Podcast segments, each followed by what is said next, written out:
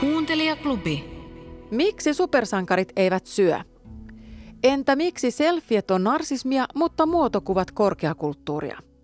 Muun muassa tällaisia kysymyksiä pohtivat päivystävät dosentit. Historian tutkija Miika Tervonen ja kansainvälisen politiikan tutkija Antto Vihma aloittivat päivystämisen vuonna 2016 kantakapakassaan vastalausena pääministeri Juha Sipilän puheelle kaiken maailman dosenteista. Tuoreet dosentit vastasivat 14 tunnin ajan ravintolayleisön kysymyksiin elämän pienistä ja suurista asioista. Tästä innostuneena päivystäminen jalostui podcastiksi. Otetaanpa tähän väliin maistiainen miesten tyylistä. I think the people in this country have had enough of experts. Kuuntelen huomattavasti mieluummin ulkoasiaministeriön diplomaattia kuin jotain päivystävää dosenttia. Löytyy kaiken maailman dosenttia, jotka kertovat, että tätä ja tätä ei saa tehdä. Tämä on Päivystävät dosentit. Podcast, jossa vastaamme kysymyksiin elämän pienistä ja suurista asioista. Minä olen Antto Vihma, kansainvälisen politiikan tutkija. Ja minä olen historiatutkija Miika Tervonen. Te kysytte, me vastaamme. Autourheilu, mihin sitä tarvitaan? Antto, mikä sun suhde on formuloihin? Se on hyvin etäinen, mutta eihän se haittaa päivystämistä, koska Kari Hotakainenkin teki autourheilusta valtavan menestyskirjan, vaikka se ei tiennyt siitä mitään. Se on kyllä totta. Aletaan neppailemaan. Miksi Kimi Räikkösen lakonisuus on niin iskevää, kysyy Tuukka P. Kimi Räikkösen lakonisuus on niin iskevää, koska se on voittanut kaksi maailmanmestaruutta ja tienannut satoja miljoonia. Et jos se ei olisi voittanut yhtä ainoatakaan maailmanmestaruutta ja huoltaisi vaikka mikroautoja jossakin, niin silloin hänen lakonisuutensa olisi vain Se, joissa siinä on, siitä puuttuisi tietty, tietty tenhovoima. Että mm. Mulle tulee mieleen yksi Kimi Räikkösen sitaatti, että haastattelija kysyy, että onko sulla mitään erikoisrituaaleja kypärän suhteen? Niin Kimi vastasi, että mä pyyhkäsen sitä visiiriä, jotta mä näkisin paremmin. Että jos hän tämmöistä niin, lakoniaa niin, niin, niin. harrastaisi tosiaan siellä mikroautovarikolla, niin Mm. Ei, se, ei se tenhoisi meitä samalla tavalla. Että tässä on vähän tämmöistä niinku, pikkasen tämmöistä suomalaisten rakkaimpia stereotypioita. Mun tulee myös mieleen Aki Kaurismäki, joka myös pelaa jatkuvasti näillä stereotypioilla nimenomaan, että sen hahmot ei puhu. Ja hän on itse haastattelussa myös tällainen, että hän niinku, ei tavallaan suostu menemään sen sivistyneiden latteuksien ehdoilla. Päivystävät dosentit, päivystävät dosentit, Vihma ja Tervonen. Seuraavaksi kuuntelijaklubissa sukelletaan elokuvamaailmaan tai kirjojen maailmaan tai molempiin. Kuuntelijaklubi. Hienoja kirjoja ja upeita elokuvia on maailma täynnä. Mutta monestako upeasta kirjasta on onnistuttu tekemään hieno elokuva? Uusi ohjelmasarja Kirja versus leffa esittelee joka viikko teoksen, jonka leffa-versio vetää vertoja alkuperäisteokselle. Ensimmäisenä käsittelyssä on ei enempää eikä vähempää kuin Taru Sormusten herrasta. Tätä Tolkienin kirjasarjaa että Peter Jacksonin ohjaamaa elokuvatrilogiaa käännellään ja väännellään juurta jaksain tunnin ajan. Tässä pienessä näytteessä toimittaja Laitanevan lisäksi äänessä vapaa Tolkien tutkija Sonja Virta. Jacksonin elokuvat, minkä verran teidän mielestä on onnistunut tuomaan sitä maailmaa, mitä Tolkien halusi myöskin tämän tarun ja oman tuotantonsa ilmentävän, oman kerrontaansa?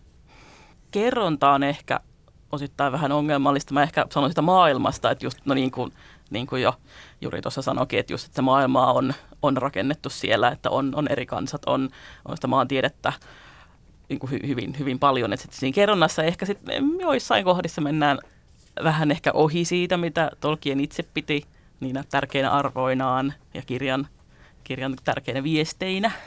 No yhtenä, mitä on mainittu, on ainakin se, että kun Tolkien oli itse tosi sodan vastainen, että niin kuin tässäkin mainitaan, että vähän niin kuin ensimmäisessä maailmansodassa, että sota, joka lopettaisi kaikki sodat, että se oli niin kuin toiveena ja Tolkien tietty ensimmäisen maailmansodan veteraanina kanssa, niin, niin kuin tunnistan omakohtaisesti, mutta sitten äm, näitä elokuvia vähän ehkä sitten kritisoitu siitä, että ne taistelukohtaukset on, niitä on tosi paljon, niitä on paljon enemmän, on paljon pidempiä kuin kirjoissa, ja sitten vähän glorifioidaan sitä taisteluhommaa ja sotaa ja heroismia ja tällaista, mitä sitten kirjassa ei sit, niin että se on just eri, eri tavalla tavallaan toteutettu.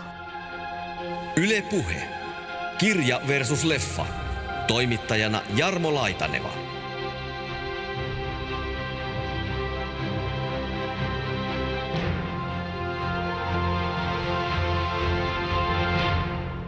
Ja klassikoiden parissa jatketaan. Thomas Mannin taikavuorta pidetään yleisesti eräänä tärkeimmistä 1900-luvun saksalaisen kirjallisuuden teoksista. Radioteatteri teki taikavuoresta kuunnelman vuonna 1998. Hampurilainen porvarisnuorukainen Hans Kastorp on tullut sveitsiläisen vuoristoparantolaan tervehtimään keuhkotautia potevaa serkkuaan. Yllättäen Kastorp tunteekin olonsa heikoksi ja sairaaksi ja suunniteltu kolme viikon mittainen vierailu venähtää vuosiksi. Suljettu kansainvälinen yhteisö kansainvälisine potilaineen on kuin Eurooppa pienoiskoossa ensimmäisen maailmansodan kynnyksellä.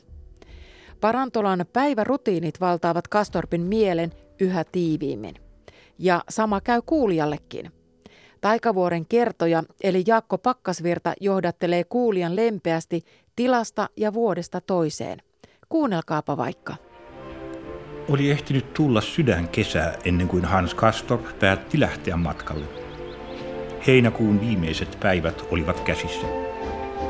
Hans Kastorp silmäsi ulos ikkunasta. Juna kiemurteli pitkin kapean solan kuvetta. Oikealla kohisi vesi syvyyksissä, kun taas vasemmalla tummat kuuset kurottuivat kalliolohkareiden lomista kohti paaden harmaata taivasta. Hans Kastorp tuumi, että lehtipuiden ja luultavasti myös laululintujen vyöhyke oli jo takana päin. Äkkiä Hans Kastorp havaitsi, että juna kulki tasaisella maalla. Oli tultu laaksoon.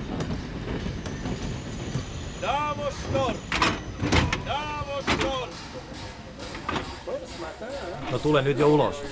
Älä sinne vaunuun jää. Joachim Siemsen seisoi asemalaiturilla sotilaallisessa asennossa. Kasvojen iho oli pahtunut pronssin väriseksi.